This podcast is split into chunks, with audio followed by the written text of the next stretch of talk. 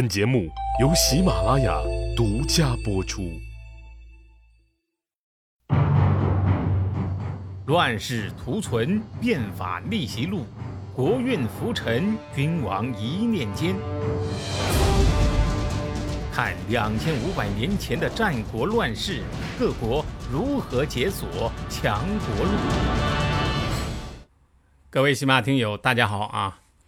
战国时期呢，是我国历史上第一个由大分裂向大统一过渡的时期。这个时期牛人辈出，许多牛逼人物一怒而诸侯惧。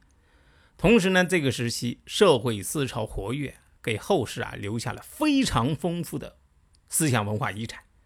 特别是当时各国为了能在乱世中生存和胜出，纷纷通过变法走上了军国体制的强国之路。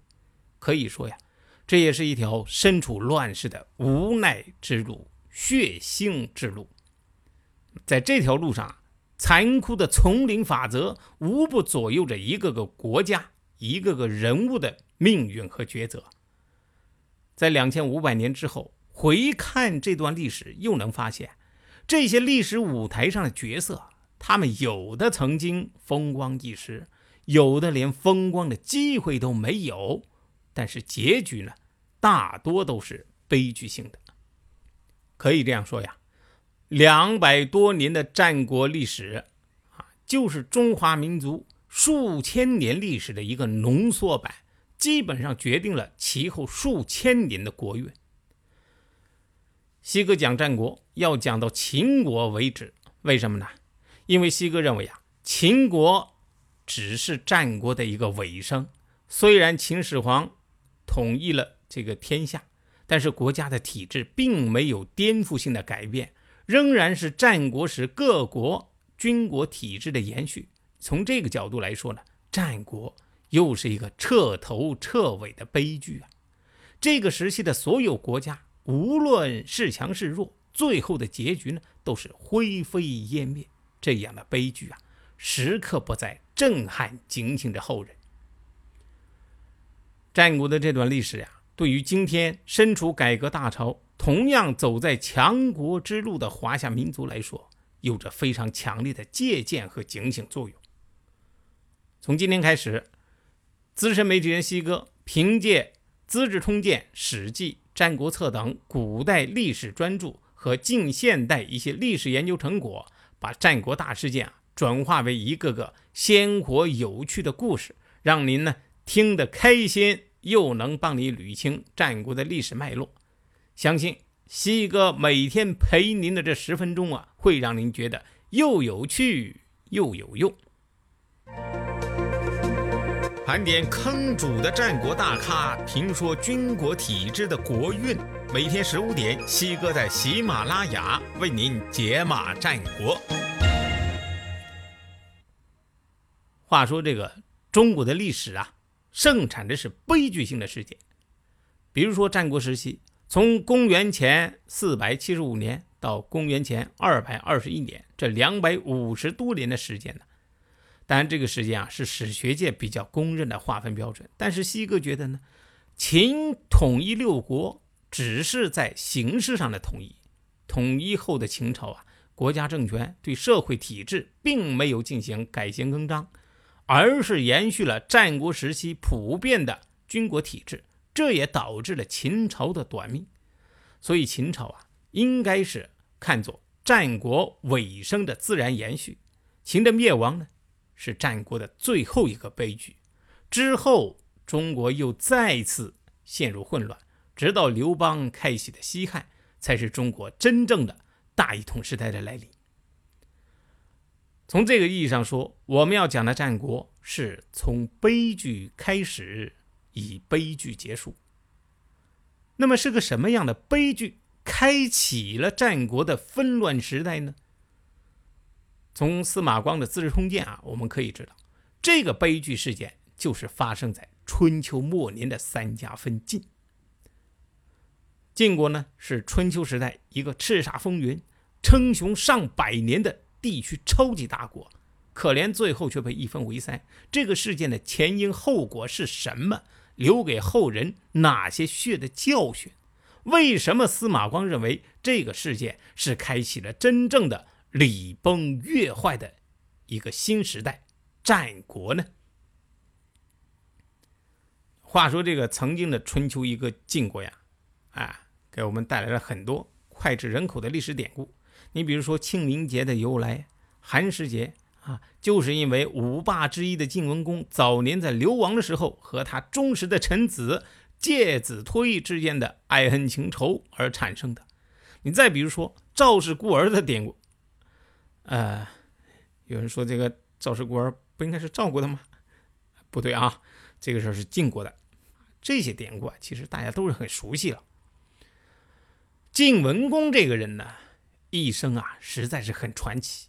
他只做了晋国9年的老大，就把晋国呢练就是春秋一哥，而且呢让晋国的国运延续了100年之久，是这个春秋五霸中维持霸主地位时间最长的国家。但是为什么这样一个对外强大的国家，最后却被自己的家臣给瓜分了呢？这个悲剧的根子其实呢还是晋文公自个儿留下的。不过呢，晋文公绝对不是有意而是无可奈何。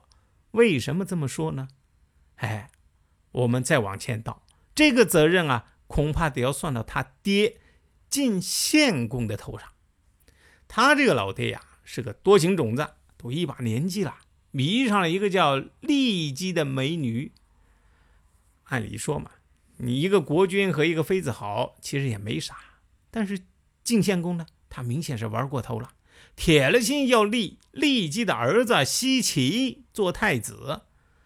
但是奚齐年纪太小了，上面有那么多哥哥呢，啥时候才轮到他呀？特别是现在还有太子申生。这个骊姬本来就不是个善茬，就劝献公把这个凡是可能影响到奚齐做太子的人呢，都给杀了。献公泡在这个温柔乡里边，什么儿子亲情全不要了，结果呢杀了几个儿子，逼得太子申生自杀只有这个重耳和夷吾跑出去了。但是献公这个老糊涂他不仅让儿子们死于非命，也给晋国带来了巨大的灾难他死了以后，儿子们是争相自相残杀，大臣们也分成几派捉对厮杀，全国是乱成了一团。所以后世的皇帝一旦动了这个想废太子的念头，那就是天要塌的大事了，就是因为有晋献公这个前车之鉴比如说这个刘邦晚年也想废太子，大臣们就拿这个晋献公作为反面教材来教育刘邦。但闲话我们不多说当晋文公在外流亡19年回来以后，坐上了晋国第1把交椅，庙堂之上早已是物是人非。自个儿的兄弟叔侄们一个都没了，这可就影响到安邦定国的大计了。为什么这么说呢？中国的政治史上家族的力量是十分重要的。虽然家族内部也是矛盾重重，你争我夺，想翻脸呢总要挨着一点血缘的脸面。春秋时期的那些国君也不例外，都是靠七大姑八大姨来帮自己控制党政军的大权。毕竟还是自己的孩子根正苗红嘛。这些国君的七大姑八大姨有一个名词叫公室，后来叫宗室，都是指的是皇亲贵戚。所以那个时候公室对于稳固国君的统治十分重要。现在你该明白晋文公为啥当了国君心里边反而是拔凉拔凉的了，因为家中实在是人丁稀少，撑不起这个门面了。这个晋文公就没有办法，就搞了一个3君6卿制度来代替这个公室。所以历史上有个说法叫晋国无公室。这个3君6卿制就是把国家的权力分成几大块，交给不同的大夫控制，三军就是中军、上军、下军，六卿呢就是由大到小，依次是中军将中军左，上军将上军左，下军将下军左。注意啊，最大的是中军将，不是上军将啊。你其实呢，你这样做问题并不大。但是晋文公虽然是一代雄主啊，他脑子也有短路的时候。他的制度啊，居然是让这六卿采用了世袭制，等于是每一个卿的后面都有一个掌握着巨大权力的大家族。悲剧的种子就是这么种下的。六卿虽然是世袭，但是哪个职位由哪家担任，规矩啊却是轮流坐庄，这叫长侍次补。什么意思呢？大家知道那左轮手枪吧，六颗子弹平时各占其位，相安无事啊。那地位最高、权力最大的中军将就相当于即将要激发的第一颗子弹，一旦这颗子弹啊被打出去了，那么第二颗子弹呢，中军左就替补上来，其余各位呢也都依次往前挪一个位子，这就叫长侍次补。那么什么情况下第一颗子弹会被发射出去呢？三种情况：第一，中军将挂了；第二呢，中军将犯事了；第三，中军将自个儿不想干了，他要去像陶渊明那样要寄情山水。那么除了这三点，这个中军将可以一直干到死。你这样一来，如果说这个中军将寿命够长，那后面等着那一盘可就惨了啊！可以熬死几个等着接他位置的中军左。如果说把这个三军六卿制啊比作现在的内阁制的话，那么一开始内阁呢还只是帮国君处理军政事务，但是晋文公之后将近100年内呀，三军六卿制几度是风云变幻，有兼并的，有分裂的，有谢幕的，有新进的，在这个过程当中，国君的大权呢就渐渐的旁落了。内阁原来是办事的，渐渐的变成了主政的，国君的作用呢是越来越虚。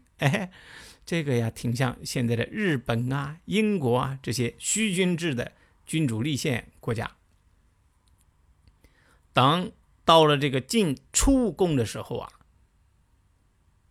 六卿只剩下了4家，智氏、魏氏、韩氏和赵氏。这4家呀掌管了晋国的军政大权。智家的家主智宣子，也是六卿的老大，担任中军将。这就是司马光《资治通鉴》里边登场的第一个人，写的正是智宣子的一个用人方面的失误，拉开了3家分晋这场历史大悲剧的序幕。